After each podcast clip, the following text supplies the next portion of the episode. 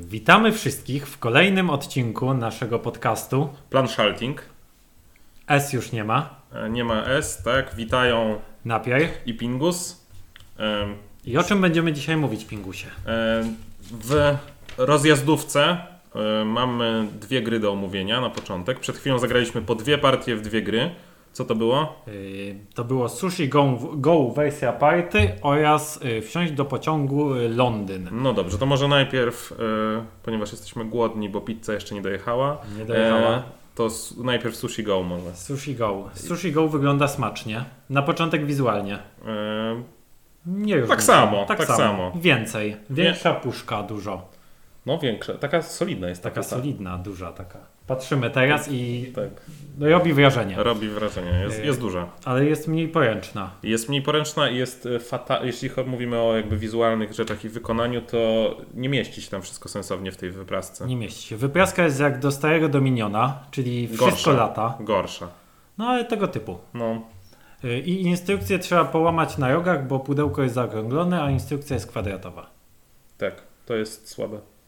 Ale poza tym ładnie to wygląda, w sensie poza tym jakoś to tam pomieściłem, jakoś poupychałem, bo to akurat mój egzemplarz i mam nadzieję, że te karty przeżyją. No dobra, a jak gameplay? Dłużej, bo się wyjmuje i trzeba wszystko robić. Tak, trzeba posprawdzać, wymieszać, później rozłożyć, nie można tego wrzucić po prostu do pudełka z powrotem, ale poza tym... No właśnie, czy warto? To zależy. Jak się lubi zwykłe Sushi Go, to chyba tak. To jest tak jakby taki duży dodatek. Więcej tego samego. Znaczy, co ciekawe, można mieć Sushi Go z tej wersji, tak? W sensie w tej wersji jest wszystko, co jest w Sushi Go, może poza małym pudełkiem. Tak, nie ma małego pudełka. Ale tak to wszystko jest. Moim zdaniem warto... Ale dalej widzę miejsce dla Sushi Go. W sensie to nie jest tak, że ta gra powoduje, że Sushi Go nie ma sensu. No jak, jest szybciej. Jest jak dla mnie dalej bardziej przenośne. Na początku chyba komuś bym polecał dalej, żeby wziął Sushi Go, bo to sobie wyjmie, zagra i tak dalej. A to jest wersja dla graczy, którzy potrzebują czegoś takiego. No jak ktoś potrzebuje bardzo dużej grywalności, chociaż nie wiem ile razy trzeba zagrać w Sushi Go tak zwykłe, żeby potrzebować bardzo grywalności. Znaczy ja to w ogóle widzę tak, że zabierasz chyba przygotowaną talię dla kogoś na jakąś grę, a chociaż wtedy musiałbyś to wszystko tłumaczyć. No tak. Więc nie wiem, czy to się da zabrać tak do małego pudełka. Może. Nie wiem, w sensie ja się cieszę, że to mam, bo ja uwielbiam gry z draftem, ale... Z drugiej strony, jak chcesz jakąś bardziej zaawansowaną grę z draftem, no bo to już się robi takie bardziej zaawansowane, no to może warto sięgnąć po coś innego. Kiwam głową. Jak ten. Jeżeli masz tę dużą wersję, to chyba ona po prostu siedzi u ciebie i czeka, aż znajomi przyjdą do ciebie. Po Sushi Go zawsze wszędzie weźmiesz, a tego już tak chyba niekoniecznie. No to już tak mniej. Bo ta puszka też jest taka dość duża. Chociaż naprawdę. Jako przerywnik to się może nieźle dalej sprawdzać, bo to jest właśnie już taka naprawdę prosta gra. Ale już decyzji było więcej. W sensie decyzji jest więcej, tak. Więc ja daję okejkę, ale nie jestem w 100% zachwycony przez to, że właśnie wykonanie, przez to, że jednak czas jest dłuższy, tego rozkładania, tego kombinowania tam. Ja oczywiście jak graliśmy, to w jednej zapomniałem wtasować jednych kart, tak? No brawo, tak było tak, brawo dla Pingusa. Ja nie wiem, czy jestem zadowolony z tego, że jako, że posiadam zwykłe to małe Sushi Go, no to kupując to posiadam tak jakby dwa razy zwykłe Sushi Go plus bonus. No tak, mogliby coś wykombinować tak, żeby to była taka druga, niezależna podstawka. Tak, żeby nie brać tych podstawy albo coś tam pokombinować. Tak, to mogłoby. Albo żeby to był dodatek po prostu taki duży i masz podstawkę, dokupujesz, no bo to kosztuje ile? 80 zł? Coś takiego? No to w tej cenie masz tą podstawkę, tak jeszcze dodatkowo. No tak. Znaczy dla mnie ta wersja jest fajna, właśnie w sensie myślę, że nikt, kto to weźmie, nie będzie zawiedziony tą grą, bo ciężko moim zdaniem być zawiedzionym tą grą. No to jest tego typu gra, że albo... Takie jak zupa pomidorowa, wszyscy to lubią. No. Albo kupujesz i masz sushi, zupa pomidorowa, przypadek? Nie sądzę, na pewno nie. Polska wersja to mógł być taki rebranding. Nie. Wydaje mi się, że te sushi są bardzo urocze. No są piękne. One, chociaż ten łosoś to tak patrzy, to on taki jest taki trochę zadziorny, taki straszny. No jak to łosoś. No dobra. Czyli co? Ja daję takie 7-8 w skali BGG na razie, ale z perspektywą na więcej. A ty? Jak się grało w Sushi Go zwykłe i się nie ma, to chyba ja bym od razu kupował. Tak, można kupić, myślę, że jak się nie ma Sushi Go i się myślało nad tym, żeby na przykład nabyć, to tą wersję warto. A jak się ma, to zagrać u kolegi może. No chyba tak. Może w ten sposób. Tak. No dobra, i druga nowość. Wsiąść do pociągu Londyn. Czyli tym razem mniejsza wersja dużych. Mniejsza wersja Wsiąść do pociągu. Ja może powiem, dla mnie super. Chyba najfajniejsza wersja Wsiąść do pociągu, jaką grałem. Wcześniej najlepsza wersja, jaką grałem, ale grałem w mało. Grałem tylko w te podstawki. Nie grałem chyba nigdy w żadną dodatkową mapę. Wcześniejsza moja to była ulubiona, to kraje skandynawskie. Nordic Countries. Ta na 2-3 osoby. Ta na 2-3 osoby, tylko tam właśnie wadą było, że nie działała na 4 osoby, dlatego tej wersji nie posiadałem, tylko w nią grałem, bo gdyby była, to bym ją pewnie miał. Ta jest od 2 do 4, jest szybka, jest fajna, jest ładna, bardzo mi się podoba. Ale dalej to nie jest jakby, to nie wchodzi na żadną listę moich ulubionych gier. To jest po prostu fajna wersja pociągów, będę to stosował jako gateway i tyle. Jest ładna, jak każde pociągi jest ładna. I co tu dużo mówić? Te wagoniki, które zastępują, znaczy autobusy zastępują wagony, są też ładne. Dobrze, że są, że wymienili coś. Samo w sobie jest takie przyjemne. Tak jak mówiłeś, jest szybko, jest dużo szybciej. Nie wiem, czy przez to planowanie długoterminowe jest takie dość okrojone, ale coś za coś.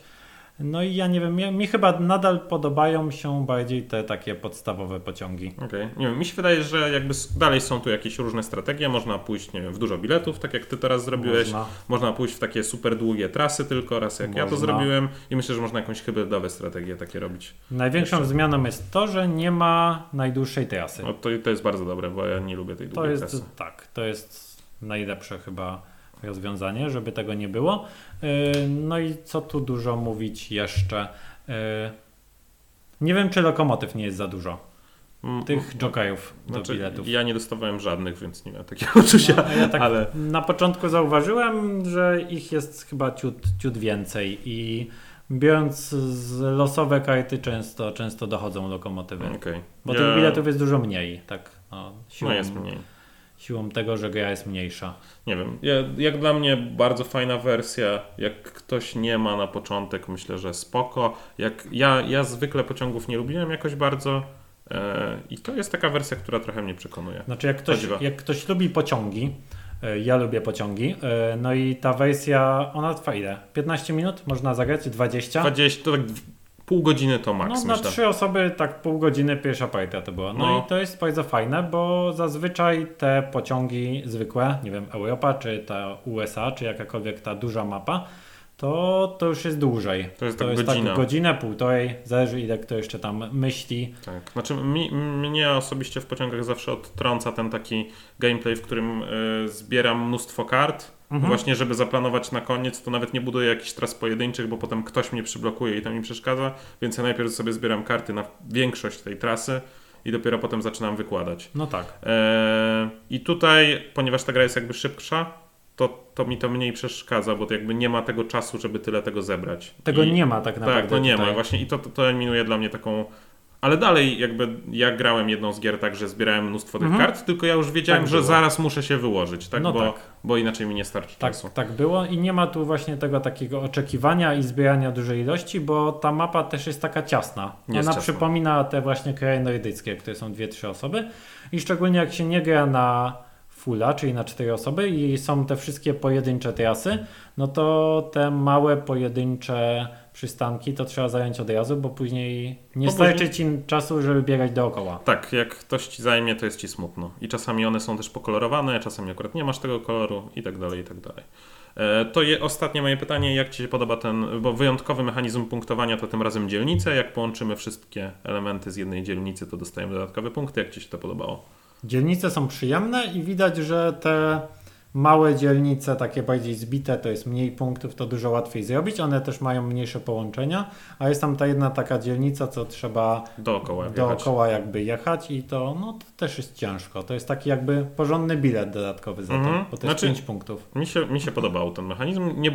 Nie był ani intruzyjny jakiś, znaczy taki nie był na siłę wrzucony, był taki dosyć elegancki, prosty i fajny. No nie czułem, żeby to była na siłę, szczególnie, że to Londyn, miasto, no to dzielnice pasują. Ja daję też okejkę. Podobało mi się, może z opisu, tak jak to mówię, to mniej to wygląda. Podobało mi się troszkę mniej niż Sushi Go Party, ale dalej oczekiwania miałem znacznie mniejsze. W sensie Sushi Go lubiłem, pociągi trochę mniej lubiłem, więc to tak się może być wrażenie z mojego tego, jak mówię, że tutaj mówię o więcej pozytywach. Sushi Go Party troszkę lepsze moim zdaniem, ale obie fajne gry.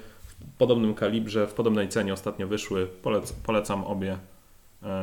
To tyle. Ja staram się nie mieć oczekiwań do gier. Powtarzam Ci to ciągle, że wtedy mniejszy jest zawód. A ja tak nie potrafię niestety. Nie miałem oczekiwań żadnych tak naprawdę. I pociągi, i Sushi Go lubię. No i obie są na pewno mocno okej. Obie są do polecenia. Szczególnie jeżeli ktoś lubi te konkretne typy Sushi Go zwykłe albo pociągi, to na pewno jest to pewne rozmaicenie. No dobra. To jeszcze, to kończąc już tutaj nasze wrażenia z poprzednich rozgrywek, to ja tylko chciałem powiedzieć, że na naszym kanale na YouTubie pojawiło się kilka gameplayów z Siedmiu Cudów, po polsku i po angielsku na razie, i jeszcze miałem wrzucić gameplaye z Napierem, ale nie chcemy, żeby tego było za dużo na tym, no bo ktoś może nie lubić Siedmiu Cudów albo subskrybuje nas, żeby oglądać podcast, więc jak komuś się nie podoba, to prosimy krzyczeć, a jak komuś się podoba, to też może powiedzieć, że mu się podoba. Planujemy, znaczy ja już założyłem drugi kanał i tam prawdopodobnie będę wrzucał, żeby ktoś, jak ma subskrypcję, to nie był bombowany tymi gameplayami. Dokładnie tak. Czy planowane są inne języki? Francuski może w przyszłości się pojawi. Ja się zaczynam uczyć japońskiego, więc później będziemy jeszcze po japońsku. Ale wątpię. Ale trochę polecam spojrzeć, znaczy bardzo polecam, ale głupio mi, bo to ja polecam swój własny gameplay. Polecam. Polecam spojrzeć, bo myślę, że jak ktoś uważa szczególnie, że Siedem Cudów to jest płytka gra, to tam starałem się pokazać, jak dużo różnych małych decyzji jest podczas pojedynczej rozgrywki. No dobra, to po dżinglu będziemy przechodzić do top 7. O jakim top 7 dzisiaj będziemy mówić? O top 7 ja nie pamiętam. Gier, które ja mam zapisane, gier, które wnoszą ogromną wartość do kolekcji, albo takich, które powinny się znajdować w każdej kolekcji. Takie gry, które trzeba mieć.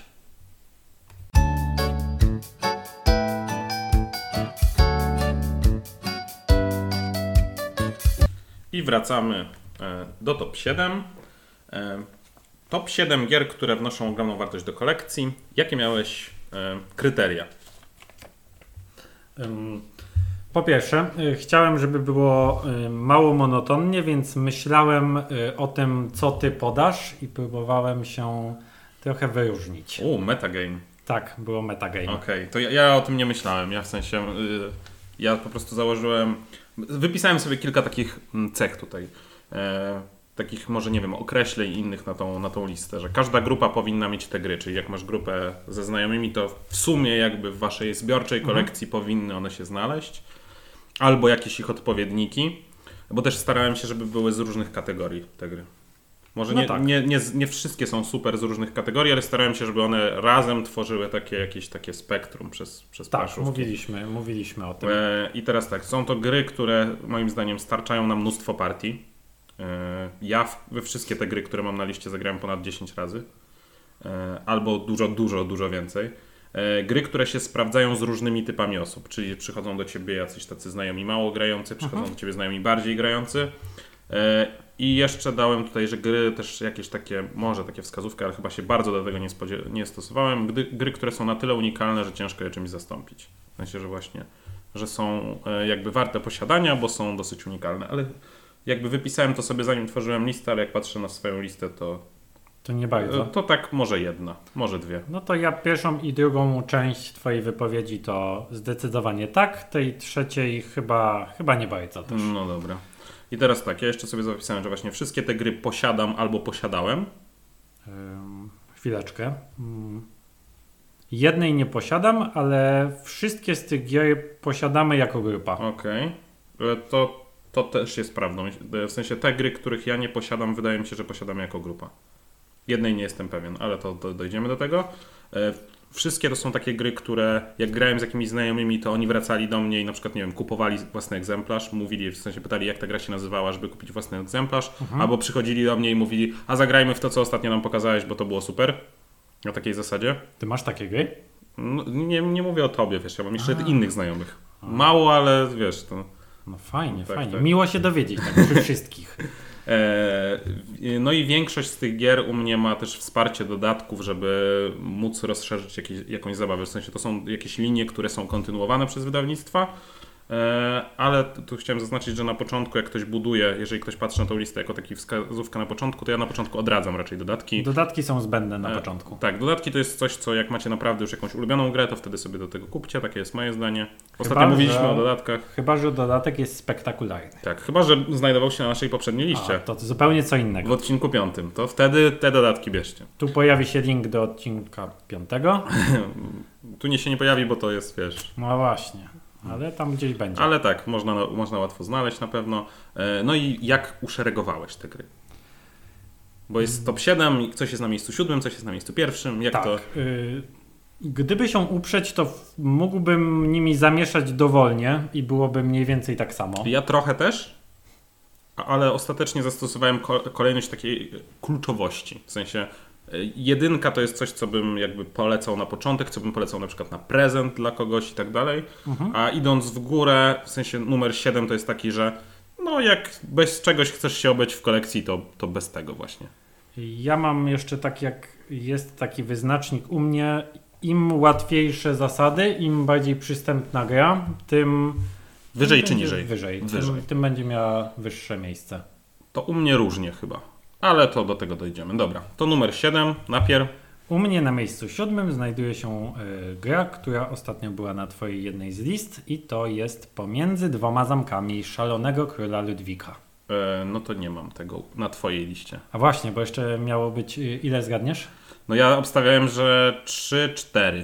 Czyli już jedno pudło. No. Ja też obstawiam 3-4. Idę za ciosem jak tydzień temu, to...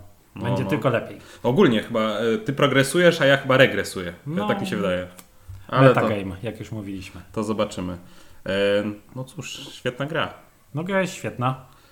I to u mnie właśnie zajmuje to miejsce takiej gry z draftem. To też ma dużo, można grać, dobrze się skaluje i na 3 osoby i na 7 osób działa świetnie. Nie wiem jak na 2, bo ja nie grałem na 2. Ja też nigdy nie grałem na 2 osoby. Okay. Ale draft to zazwyczaj na więcej osób. Draft to zazwyczaj tak te 3+, i tylko coraz większego stołu potrzeba. Tak, znaczy moim zdaniem jedna z najlepszych gier w ogóle jakie ostatnio wyszły. Z niewiadomego powodu niedoceniona, bo mam wrażenie, że tylko my się jakoś tak super jaramy tą grą. No właśnie tak jest, że nie słychać o niej w ogóle. Ja to taka jedna z tych gier, co zawsze jak ktoś mi powie, zagrajmy w to, ja mówię, tak, zagrajmy w to. Ja w zeszłym roku, nie wiem, poleciłem to tak dużej ilości osób i bardzo dużo osób to pobiegło i nabyło, więc... Ja to tylko się obawiam, czy ta gra nie jest czasem... Czy nie jest, jeżeli to jest początek twojej kolekcji, czy ona nie jest zbyt... trudna. Dlatego jest to miejsce 7. Okej, ma to sens. No dobra. No to moje miejsce 7 to też tak, z podobnego powodu jest na miejscu 7, że może jest trochę za trudna. Ale chciałem wsadzić coś, co odzwierciedla Eurogry. No i jakiego przedstawiciela wstawiłem? Ja mam na liście, że będziesz miał na swojej liście Viticulture. Nie. To nie, gdyby była polska edycja może, ale wsadziłem Zamki Burgundii. Zamki Burgundii, czyli moim zdaniem najlepszy feld. Nawet powiedziałbym, że kontrowersyjnie, że jeden z niewielu feldów, które się opłacają. No jeszcze jest Notre Dame. No jakieś tam jeszcze są. Tak. Ale to już jest taka cięższa gra, taka na 4 osoby pewnie to jest 2,5-3 godziny, ale jest bardzo regrywalna, bo tam mamy różne plansze. Też na miejscu 7 jest dlatego, że nie wygląda zbyt pięknie. Ale wychodzi nowa edycja. Nie bójmy się powiedzieć, że wygląda dość brzydko. Ale wychodzi nowa edycja, ale nawet pomimo tego wyglądu to jest taka, mam wrażenie, że to jest już jakaś klasyka w pewnym, to wyszło tylko 7 lat temu chyba, no, czy coś takiego. Naprawdę bardzo fajna gra, bardzo regrywalna, tania też, jakby, więc jak budujemy kolekcję na początku, to jest, moim zdaniem da się teraz to dorwać w cenie jakichś 90 zł, no w takich lepszych sklepach, to jak za takie ciężkie pudełko, które daje tyle frajdy, które też ma wsparcie takich małych dodatków, które potrafią urozmaicić rozgrywkę, moim zdaniem to jest bardzo, bardzo ciekawa pozycja. Oczywiście eurosy to jak lody, każdy ma ulubiony smak, no. A jak pizza. Każdy tam inne rzeczy ładuje. Kiwam głową, ale to co? Pomiędzy zamkami ciężkie, a to no też właśnie... takie dość ciężkie, długie, tak 3 godziny na początek. To... Tak, mówię, dlatego to jest na miejscu 7. To jest taka najcięższa gra moja na tej liście i to jest taka właśnie gra już do zagrania z geekami, bo większość pozycji u mnie będzie taka lżejsza trochę. Czyli jak ktoś już ma 6 gier, to tą 7... Jak najbardziej. Myślę, że ciężko też być zawiedzionym tą grą, szczególnie na początku. Jak już się zna mnóstwo gier, to może być taki etap, jak to nazywam, recenzentowskiego zblazowania, że tak, to już było. Ale jak ktoś odkrywa gry, to Zamki Burgundii będą mu się podobać. Na pewno są dobre. Dobra. Twój numer 6. U mnie na miejscu 6 jest najcięższa gra na mojej liście. No i jest to Terraformacja Marsa. Zgadłem. Zgadłeś. To miałem u ciebie nawet na pierwszym miejscu. Myślałem, że to wstaniesz. Ale to też dlatego, że jest dość ciężkie. Zasad tam jest trochę i ta gra długo trwa. To tak jak zamki. Trochę. Tak jak zamki. W sensie, gdybym lubił Terraformację, to może byłaby na mojej liście, bo jakby też może spełniać to właśnie to zadanie, które na mojej liście spełniają Zamki Burgundii. U mnie właśnie jest to miejsce dla takiej eurogry, takiej już do pomyślenia, takiej już cięższej, bardziej zaawansowanej, jak ktoś już ma już dość troszkę tych wstępniaków, tych gatewayów i chce pomyśleć nad czymś więcej, to Terraformacja Marsa obowiązkowo z obowiązkowym dodatkiem Preludium i no i co, fantastyczna. Znaczy ja się zgodzę, ja tak jak już mówiłem w poprzednim odcinku, aczkolwiek zostało zastąpione przez nie lubię Terraformacji, więc tak. Obowiązkowe nie lubię Terraformacji, ale faktycznie jeśli ktoś zaczyna przygodę, to Terraformacja będzie mu się podobała. Jeśli on jakby nie widział tego w innych grach, to jest solidna pozycja. Jest solidnie, no i też fantastycznie działa na dwie osoby. To też tak, jest bardzo jest duża niezła zaleta. Jest niezła. Zamki Burgundii też swoją drogą najlepsze moim zdaniem na dwie osoby. No dobra, mój numer 6 to jest kategoria filler. Mhm. Jest zwierzę na okładce. Zwierzę na okładce. Małe pudełko, wydane przez G3 w Polsce. G3 małe pudełko? To ja nie wiem. Małe Kameleon, a angielska nazwa Coloretto. Coloretto. Myślałem o Zoloret, ale jak powiedziałeś, Zoloret, że małe pudełko też mogłoby tu być, ale moim zdaniem właśnie jak budujesz kolekcję na początku, to chyba lepiej Coloretto, bo jest małe, bo można zabrać i jest tańsze. Ale Zoloret to jest bardzo podobne, trochę większe, też lubię. Coloretto to mój najwięcej razy grany filler. Myślę, że mam ponad 100 partii w to. Bardzo fajny, bardzo prosty. Ja zwykle nie polecam na początek przeładowywania swojej kolekcji fillerami, bo to są takie gry, które to jest jak junk food trochę, takie nie nasycają do końca. W sensie one są takie, dobrze smakują, ale nie, jakby nie do końca czujemy, że coś wartościowego zagraliśmy, ale Coloretto naprawdę fajne. Mnóstwo razy w to grałem z różnymi ludźmi, bardzo im się podobało, bardzo często prosili, żeby zagrać więcej albo żeby właśnie powiedzieć jak się nazywa, że mogą sobie to kupić. Wyszły jakieś fajne edycje w Polsce, chyba jakieś lubiluszowe, jakieś takie złote kameleony, coś tam. To ja nie wiem, ale z filerami jest tak właśnie, że to chyba też nie ma co przesadzać, ponieważ to jest przerywnik pomiędzy czymś. Tak, no i trzeba mieć to coś, pomiędzy czym zagramy w tą małą, krótką grę. Dla mnie jakby początkowe kupowanie fillerów przy budowaniu kolekcji to jest po to, że jak ludzie się spóźniają, bo ludzie w dzisiejszych czasach się spóźniają często. Nieładnie, ale tak bywa po prostu, to wtedy możemy zagrać w to, czekając na innych graczy. I to jest jakby główne zadanie fillera dla mnie. Zgadzam się. No dobra, to twój numer 5. O numerze 5 na mojej liście już dzisiaj trochę było i jest to gra z pociągami, czyli... Wsiąść do pociągu Europa, tak. który tutaj... Dowolna ta duża. Ja mam Europę i uważam, że jest trochę lepsza od tej mapy USA. Ja to Europy nie znoszę. Bo jest taka nie jest tak luźna, te dystanse może nie są takie świetne. Może doprecyzuję. Europa jako kontynent spoko, Wsiąść do pociągu Europa trochę gorzej. Nie lubię tej mechaniki z tymi dworcami, nie lubię tej mechaniki z tunelami, gdzie się odsłania te karty. To są takie familijne mechaniki. Wszystkie te mechaniki dla mnie są na minus, więc ja wolę USA. Jak już mam grać, to już wolę to USA, ale rozumiem, ta Europa ma wielu fanów, Ja po prostu nie jestem jednym z nich. Jest taka szybsza, taka bardziej gatewayowa, mi się wydaje, i to jest właśnie u mnie taka pozycja jako gateway, że jak już się ma te 3-4 gry i przyjdą znajomi, którzy jeszcze nic nie mają, to zawsze fajnie jest zarazić kogoś nowego, żeby mieć większą pulę graczy. No i to u mnie chyba jest od dawna taki pewny gateway. Jak pokażę ludziom pociągi, ludziom, którzy nie znają planszówek, to im się to zawsze podoba. To zawsze się udaje. Znaczy ja pomimo tego, że jakby nie jestem ogromnym fanem pociągów, to nie mogę z tym dyskutować. Jakby sukces tej gry jest... No ciężko w ogóle z czymkolwiek porównać. Ewentualnie tylko z Carcassonne i tak. Z Catanem. Tak? Z Catanem. No to, ale to jest jeden z tych kolosów, jak ktoś zaczyna przygodę, ciężko naprawdę źle, jakby... Ciężko się pomylić, kupując pociągi.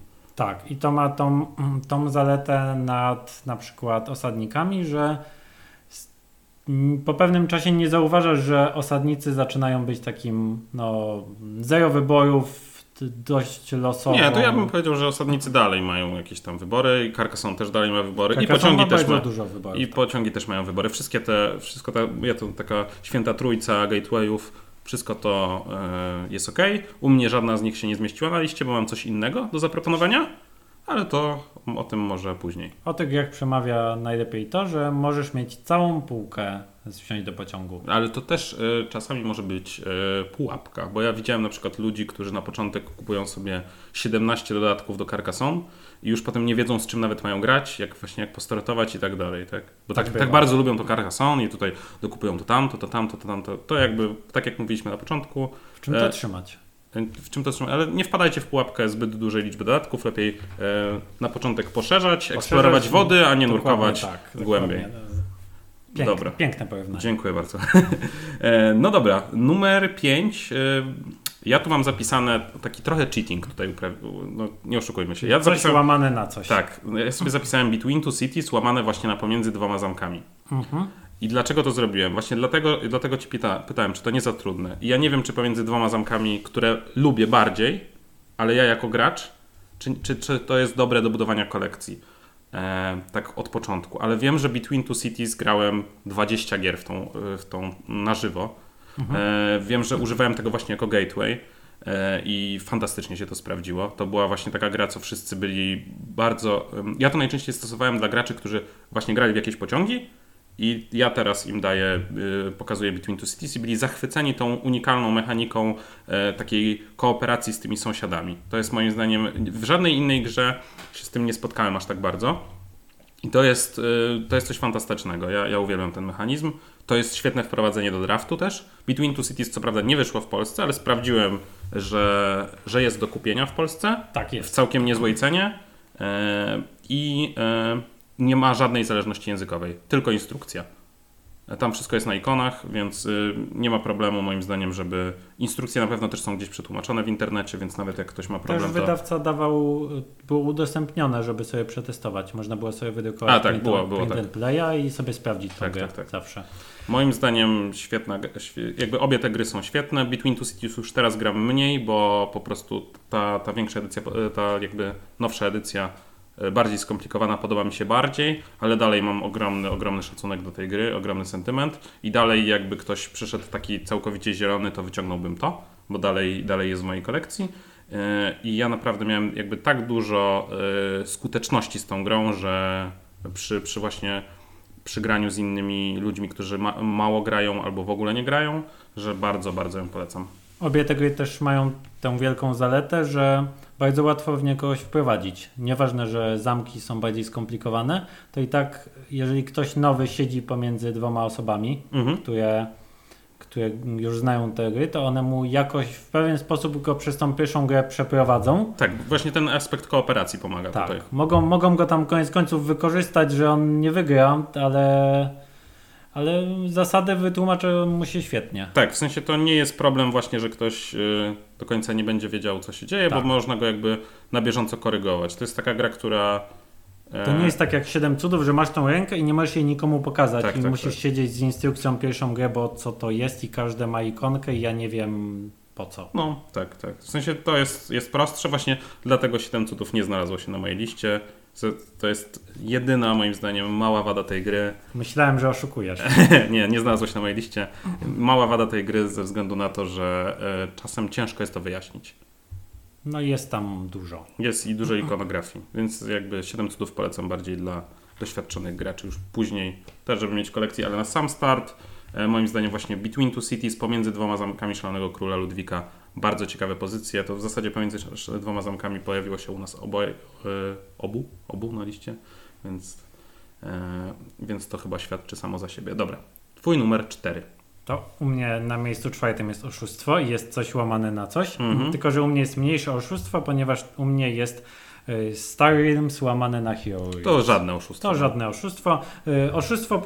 Różnica w tej grze pojawia się dopiero na etapie dodatków, kiedy wtedy te gry zaczynają być naprawdę bardzo od siebie różne, ale kiedy ktoś ma podstawową wersję tego w kosmosie i tego z mieczami i magami, to różnią się minimalnie. Ja tylko polecam wybierać po prostu, który temat się bardziej podoba. Jak ktoś lubi elfy i miecze, to niech kupi sobie z elfami. Nawet bardziej nie temat, tylko ilustracje, bo temat tam jest taki dosyć umowny, bym powiedział. Tak, temat jest taki umowny, no nie ale każdemu fajna się podobają. Gra. Deckbuilding dla 2 graczy, competitive. Tak. Fajna gra.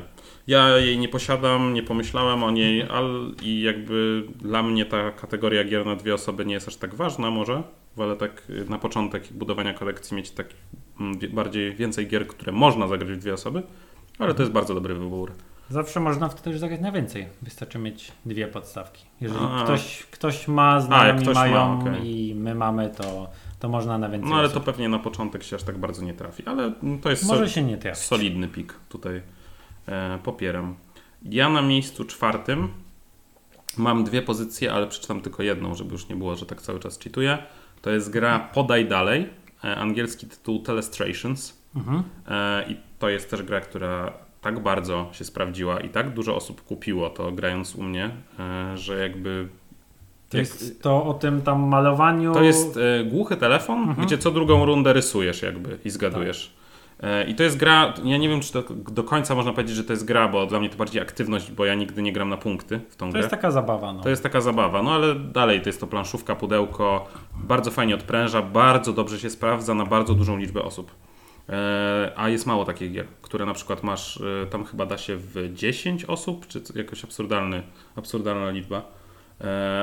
Mało jest takich gier, że masz 10 osób i faktycznie można to wytłumaczyć, wszyscy mogą grać i jest nie ma wielkiego chaosu. Tak, bo zwykle na takie 10 osób czy coś to jakaś mafia, ale to wtedy ktoś musi prowadzić, ktoś tam musi kłamać i tak dalej, a to jest takie, że nie wiem, z babcią można w to zagrać naprawdę. No.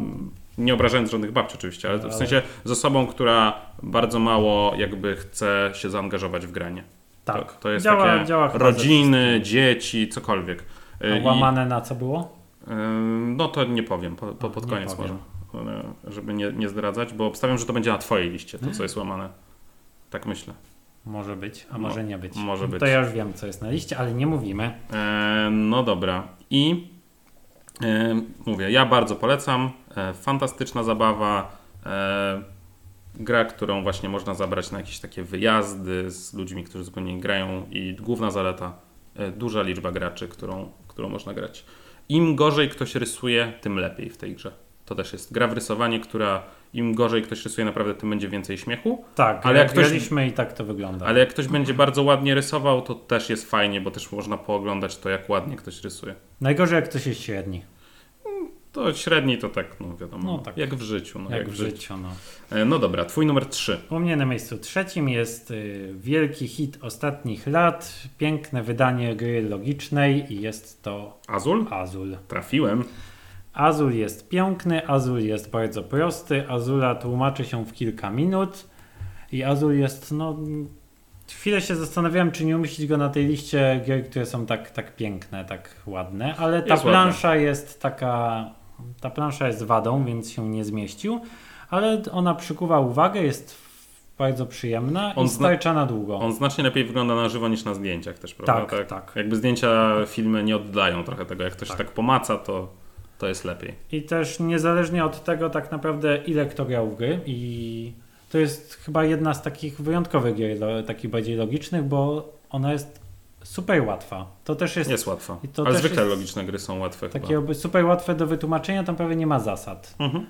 Prawie nie ma tych zasad i nie widziałem osoby, której by to się nie podobało tak naprawdę. Żeby ta łamigłówka, jak to ułożyć, żeby to było dla kogoś nudne, tak za pierwszym razem. Nie. Pierwsze kilka razy to wszyscy są zachwyceni zazwyczaj. Dopiero później ewentualnie mogą, ja na przykład po kilku grach miałem tak, że mnie to już było takie, starczy mi tego Azula, ale sam początek to też zachłysnąłem się nim niemalże. Przeszło mi po kilku grach dopiero, ale ja dalej uważam, że to niezły pik. Na razie jeszcze nie mogę się przyczepić do ciebie, niestety, ale liczę, że coś tutaj mi... Następny będzie taki. Coś może. Tu jeszcze mi skapnie. Numer 3 to jest moja gra Gatewaya, znaczy moja gra w slocie Gatewaya takiego i to jest polska gra, polski design. Autor nazywa się Clemens, już niestety nie pamiętam, Domek, wydany przez Rebela.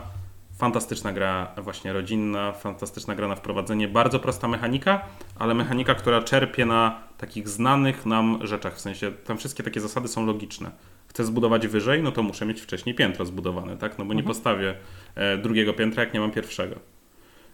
Wszystko jakoś tam łatwo się tłumaczy, gra się bardzo przyjemnie, ja w to zgrałem mnóstwo razy. Jest dodatek, w który nie grałem, ale podobno jest dobry. Mówią, że jest dobry. Sprawdziłem opinie i były naprawdę dobre i aż zapragnąłem w niego zagrać. Podobno ja zagrałem w tę grę chyba 5 razy i rozumiem, czemu ta gra jest fajna, ale całkowicie mi się nie podoba. Okej, no ja zagrałem w tą grę jakieś... Wtedy jeszcze logowałem chyba, więc zagrałem 17 razy i miałem już taki przesyt i wtedy sprzedałem, ale teraz trochę żałuję. W sensie to jest na tyle dobra gra, że ja ją chyba chciałbym mieć w swojej kolekcji.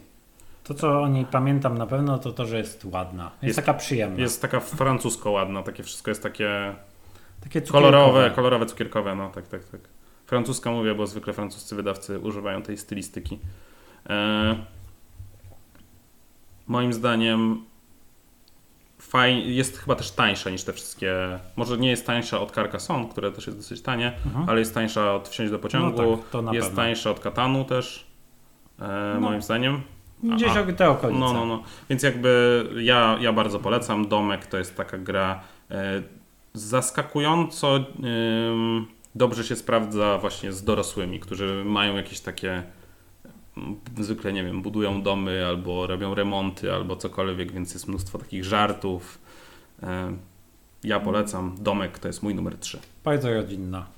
Twój numer 2. U mnie na miejscu drugim jest bardzo mała, bardzo poręczna gra na im więcej, tym lepiej w granicach rozsądku i to jest gra o obrzydliwych robakach. Karaluszek, Kłamczuszek, tak? Łamany na Blefuj. Myślałem u ciebie o tym, ale dałem Kup jednak na tej liście. Kup jest trochę bardziej skomplikowany. Jest tam więcej tego takiego myślenia i przewidywania, a to jest taka zabawa. Taka prosta, łatwa zabawa. Ja rozumiem, że to też w takim slocie jak u mnie Coloretto mniej więcej. Coś takiego. Tak, ale dla mnie ta gra jakby jest bardziej dla takich geeków jednak, bo ta gra jest taka bardziej pokerowa, bym powiedział. A ja grałem w tą grę z bardzo różnymi ludźmi i tam już na każdym etapie tej gry jest coś, nawet sama nazwa ta wcześniejsza Blefuj odnosi się do tych robaków. Te robaki są takie, niby każdy ma inną ilustrację i one są tak cwaniacko namalowane. I to wszystko działa i ja nie widziałem chyba osoby, to chyba kolejna gra, której nie widziałem osoby, której by się to nie spodobało. To znaczy, która by się bawiła źle. Okej. Nie wiem, dla mnie gra spoko, ale jakby miejsce na tej liście dyskutowałbym, że takie filery to jednak bardziej takie przystępne bym dał. Ale to rozumiem, że ty masz doświadczenie. To też jest taki filer, który jest inny, to jest inne poczucie. Jest inny, poczucie grania. Tam to ten element, gdzie no, możesz coś tam pokłamać, coś tam poszukiwać, to na początku mało ludzi styka się z takimi grami szybko. Okej, może tak być. Ja to bym w takich kategoriach pewnie myślał o Gringo na przykład, czy tam Skulls and Roses albo coś takiego. Jeśli bym coś takiego chciał, ale Blefuj, czy tam Kaken, Crouchen, Poker, czy jakkolwiek to się nazywa. Karaluszek, Kłamczuszek, solidna pozycja. Jako gra. Chociaż na początek to tak, no do czegoś muszę się przyczepić, tak, no, żeby nie było. No dobra, mój numer 2 to gra, o której, która zdziwię się, jeśli nie będzie na twojej liście. Mhm. Time's Up. Nie mam, ale mam na twoją. No wiesz co, to najgorzej. Zostałem ustrzelony po prostu tak, jak w statkach. Dokładnie. Lotniskowiec tak, zatopiony. W jednym strzale. No. Więc Time's Up gra w takie bardziej rozwinięte kalambury. Gra, w którą grałem tak dużo razy, że nawet nie jestem w stanie oszacować, ile już to było. Już mówiliśmy kiedyś, że tak, to jest strasznie dużo. U mnie się jest na miejscu tym 8-9 z 7 cudami. Ja sobie nie wyobrażam, żeby nie mieć tej gry. Gdyby moja kolekcja spłonęła, to byłaby jedna z pierwszych gier, którą bym odkupił. Jest to możliwe, chociaż ja. I to jest gra, którą ja noszę ze sobą, nie wiem, na jakieś wyjścia na plażę, na piwo czy coś takiego. Zwykle jej nie wyciągam, ale czasem po prostu jest tak, że akurat jest mniej osób i właśnie można zagrać. To jest gra, na którą na niezliczonej liczbie imprez kończyliśmy na przykład tak, grając w to. Zawsze jest mnóstwo śmiechu, szczególnie w tej rundzie z pokazywaniem. Jest tam. Ona w ciekawy sposób nagradza taką wiedzę o popkulturze i tak dalej. Wiedzę bezużyteczną. Wiedzą bezużyteczną, ale tutaj jest użyteczna. Ja tej wiedzy zwykle nie mam, ale cieszę się też, jak mogę dowiedzieć się zwykle o jakichś takich, nie wiem, odkrywcach albo tam naukowcach, których akurat nie znałem, czy coś takiego, albo o śpiewaczkach operowych. To jest chyba mój największy kryptonit. Jacyś tam raperzy, nie wiadomo skąd. Tak. Ja jej nie mam na liście, ponieważ nie mam jej też w życiu u siebie, bo wszystkie osoby, które znam, je mają. Gdzie bym nie poszedł, to ktoś tam ma. To prawda. Ja mam chyba kilka edycji nawet, bo po prostu kupowałem dla większej liczby kart. Bardzo ją lubię, jedna z moich absolutnie ulubionych gier. Time's Up. Fantastyczny wybór. Fantastyczny, dziękuję. I przechodzimy do miejsca... Najlepsza gra, tą, od której powinno się zacząć kupowanie, tak? Tak, to jest najmłodsza gra na mojej liście, ona jest zeszłoroczna i moim zdaniem, jak ktoś nie wie, od czego zacząć kolekcję, to powinien zacząć od najlepszej gry wykreślanej, czyli od Welcome To. To jest dobry pik. I moim zdaniem ta zawsze się... Zapomniałem o niej, a mogłaby być na mojej liście w sumie. A masz ją nawet. A mam, nawet ją masz, tak. Nawet chyba wszyscy mamy w naszej grupie. Chyba normalne zawam nie mają. Okej, ale myślę, że będą mieli. Możliwe, myślę, że z czasem będą mieli. Tak, to jest świetna gra. To jest świetna gra na fali popularności tych wszystkich wykreślanek. Z których większość jest taka do zapomnienia, bym powiedział. Tak, taka, że przejdzie się przez 1/3 tych bloczków i już dalej nie ma siły. Tak. Te roll and write'y i tam flip and write'y wszystkie. One tak wybuchają, to jest takie grzybobranie. Ja mam wrażenie, że ja codziennie słyszę o 3 nowych. No tak. Są tam dobre pozycje, ale Welcome To się wybija moim zdaniem.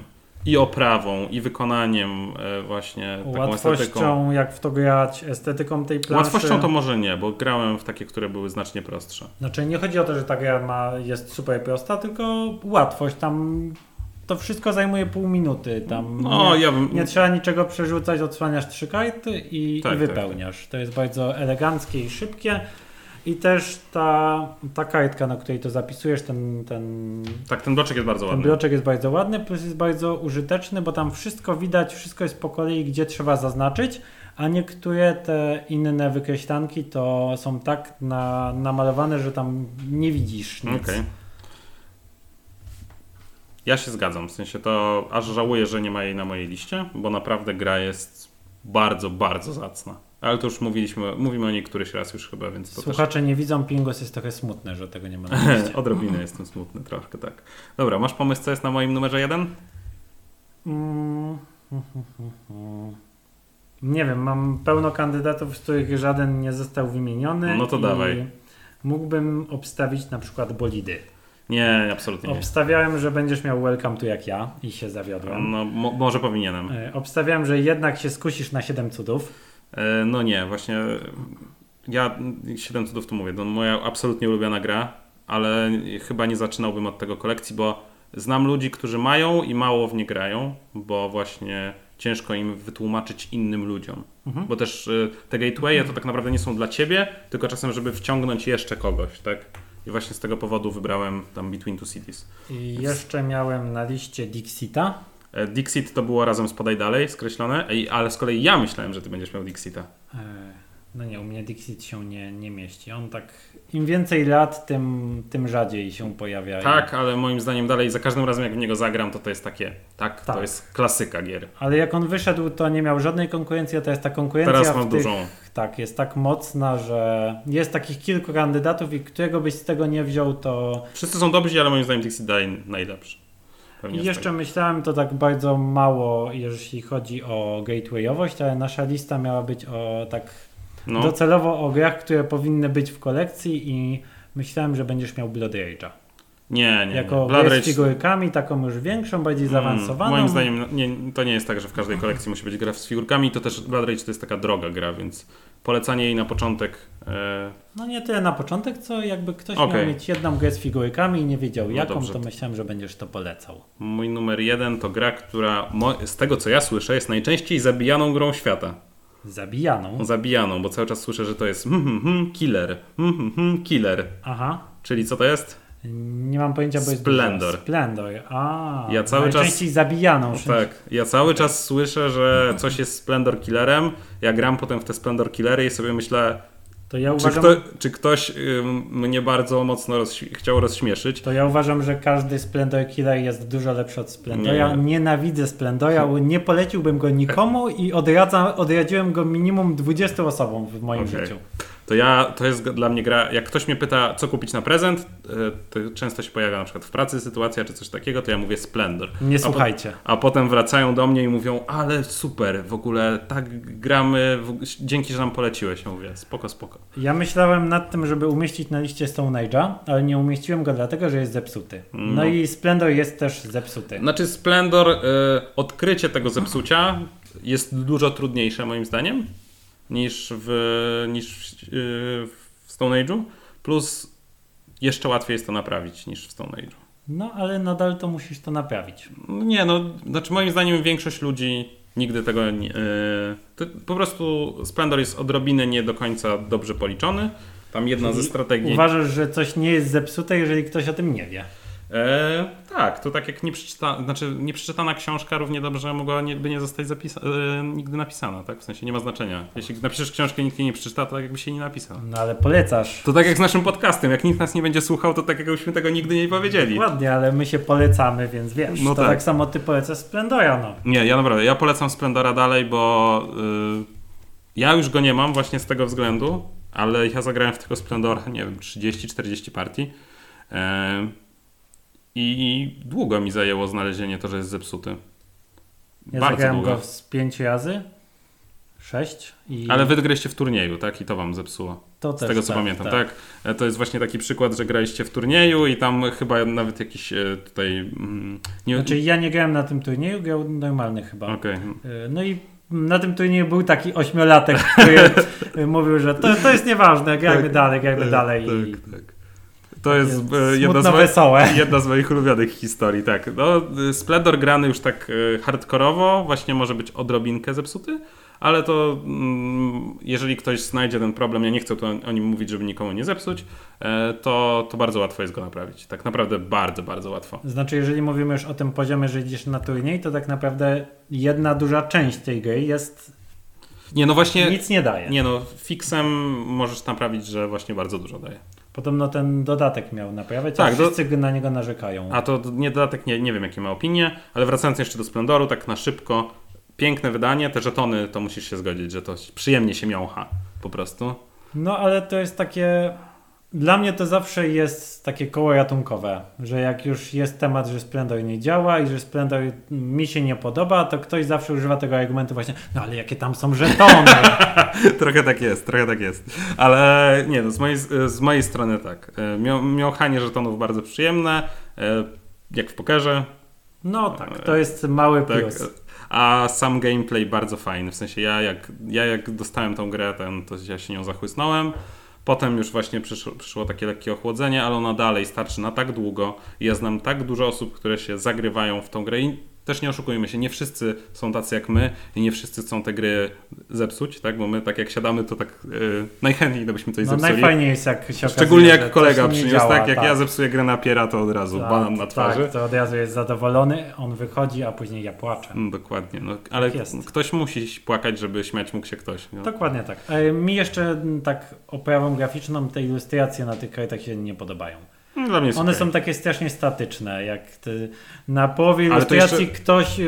ktoś, jakiś tam handlarz patrzy tymi oczami wytrzeszczonymi na ten jakiś tam bursztyn, rubin i to się różni tylko kolorem. Nie wiem, do tej technologii, żeby obrazki były ruchome z Harry'ego Pottera jeszcze nie mamy. No tak, ale są te żetony. Są żetony do miłochania. No dobra, ja jeszcze może powiem, co u ciebie miałem. Miałem Kupa, o którym już mówiłem, który nie przegrał z Karaluszkiem, Kłamczuszkiem. To był taki pik troszkę w ciemno. Miałem Santa Marię. Myślałem, że to umieścisz jako Eurosa ze względu na to, że jest bardzo tania. Jest bardzo tania, tak, to fakt. I to jest taki, myślę, że też fajny. Myślałem jeszcze nad Marco Polo. Ja też myślałem nad Marco Polo, ale za mało w niego zagrałem. No właśnie, tak. Miałem Dixita właśnie u ciebie. Tu się zawiodłem, tak jak ty na Welcome To. Miałem u ciebie Time's Upa. To rozumiem, że tam miejsca 8-9. No i miałem u ciebie Królestwo Królików, które myślałem, że też wrzucisz. Dla mnie ta gra nie jest taka bardzo łatwa i nie jest, nie trzeba jej posiadać, no bo to jest jednak draft. Ja się zgadzam, zupełnie nie trzeba jej posiadać. Ja bardzo lubię, wolę króliki niż Siedem Cudów Świata. Zemdlałem właśnie. Odbiłem się, odegrałem się na pingusie.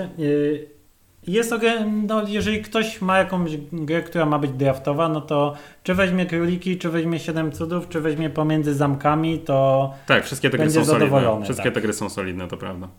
Chociaż najmniej polecam Królestwo. Wydaje mi się, że króliki są takie...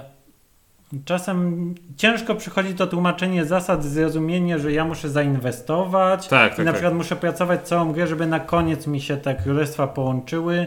No i to trzeba, te pierwsze parę gier to jeżeli trzeba po prostu zagrać. Tak, jeżeli ktoś nie siedzi w planszówkach, to on tego nie będzie widział. Tak samo jak nie będzie rozumiał tych ikon w Siedmiu Cudach. Właśnie dla mnie Królestwo Królików najbardziej przegrywa na tym, że jest dłuższe, więc jakby w 7 cudów zagrasz jedną partię, pół godziny i możesz grać następną i wtedy już się przekonałeś w tej pierwszej.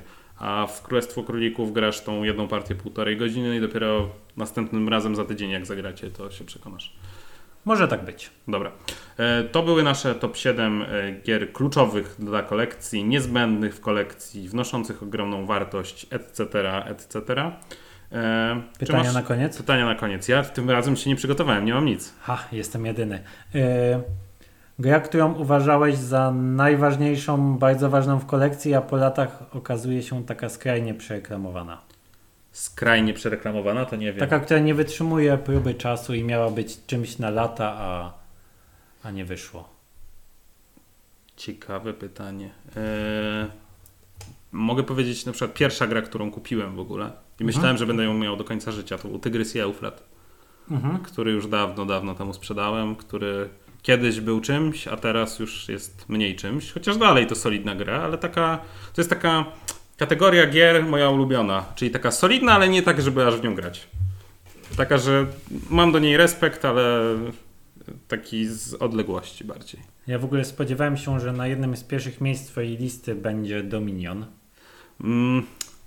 Myślałem o nim. U mnie to jest ta gra, która całkowicie nie wytrzymuje próby czasu. To była moja pierwsza planszówka i mam ją tylko nadal dlatego, że to jest moja pierwsza planszówka i nie sprzedam, bo... Sentyment. Ale tak jak w takiej czystej formie jest tak ważna dla planszówek jako hobby, ale całkowicie nie wytrzymuje próby czasu z każdym kolejnym deckbuilderem. Nie wiem, dla mnie mi się dalej bardzo podoba. To i Valley of Kings to były chyba dwie moje ulubione. Nie wiem, czy w Valley of Kings grałeś. Ale... Nie, ale w Dominiona nie zagrałem już 5 lat chyba. Okay. Znaczy, to mnie smuci. Dominion przegrywa dla mnie bardziej z aplikacjami, bo ta gra na żywo po prostu jest trudna do grania w porównaniu z tym, jak wygodna jest do grania w aplikacji. I to też jest gra dla mnie 1 na 1 tylko. Dobra, przypomniałem sobie pytanie. Czy była jakaś gra, którą myślałeś nad tym, żeby umieścić, ale nie zrobiłeś tego na przykład, bo nie wiem, nie ma polskiego wydania albo coś takiego. Jakaś taka gra, którą myślisz, że mogłaby się tu znaleźć, ale jest, nie wiem, niedostępna na polskim rynku albo coś takiego. Niedostępna w ogóle. No, na przykład. Świat dysku. A, okej. Okay. Bardzo łatwe, bardzo przyjemne, też takie właśnie zarządza area control, taki bardzo prosty, tacy lepsi, no może ktoś się obrazi, lepsi Lords of Waterdeep. A nie, to w ogóle mi się te gry nie kojarzą. A mi się one są bardzo porównywalne, ja zauważam, że one są podobne. Ja jestem bardzo dużym fanem Pratchetta i ja płaczę, że kiedyś miałem tę grę, ale już nie mam. Mirek, handlarz tutaj... Nie, to było zanim ona była niedostępna, więc... A, to w ogóle, to ani, dwóch... nie byłeś Mirkiem, ani nic. Dokładnie, no nie, płaczę z dwóch powodów. To już takie... Bo ile to by było kilo cebuli za tą grę. Dokładnie. Ale ona jest taka bardzo przyjemna, ja też jestem bardzo dużym fanem twórczości tego już niestety nieżyjącego pisarza. No i nigdy już nie będzie. Teraz ma być zmiana i ma wyjść w jakiejś tam wiktoriańskiej Anglii, coś takiego. Tak.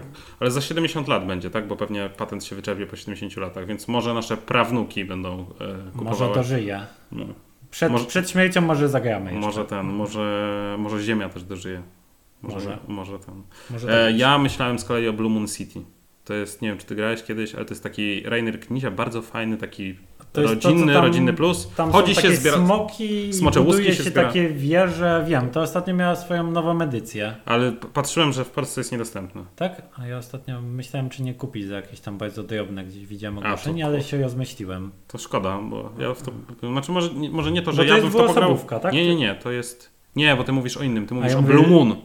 A ty mówisz o czym? A ja mówię o Blue Moon City, bo jest Blue Moon taka 1/1, którą ja mam, możemy nawet zagrać. Całkiem niezła, a jest Blue Moon City, która jest takim gatewayem, taką grą familijną właśnie. A to też wiem. Którą się chodzi po takiej planszy i tam się dokłada do różnych rzeczy. Fajne mechaniki takie, żeby wprowadzić ludzi. Może mniej fajne dla graczy, ja dlatego też nie szukam jakoś tej gry bardzo. Takie leciutkie. Ale takie dosyć jest. Leciutkie to jest bardzo... Ja wiem też, że tam znajomi mówią, że z dziećmi grają. Ja nie wiem, czy to nawet nie jest za leciutkie, bo jest też taka cała masa gier, które... Tak jakby... Nie no, to dla mnie to jest cięższe niż pociągi dalej na przykład, nie? No, nie wiem. Zależy jeszcze jak się podejdzie do pociągów. No, okej. Okay. No dobra. Czas nas tutaj powoli dobija. Żegnamy się z wami, drodzy słuchacze. Mówili dla was Napier i Pingus. Pa, pa. Cześć.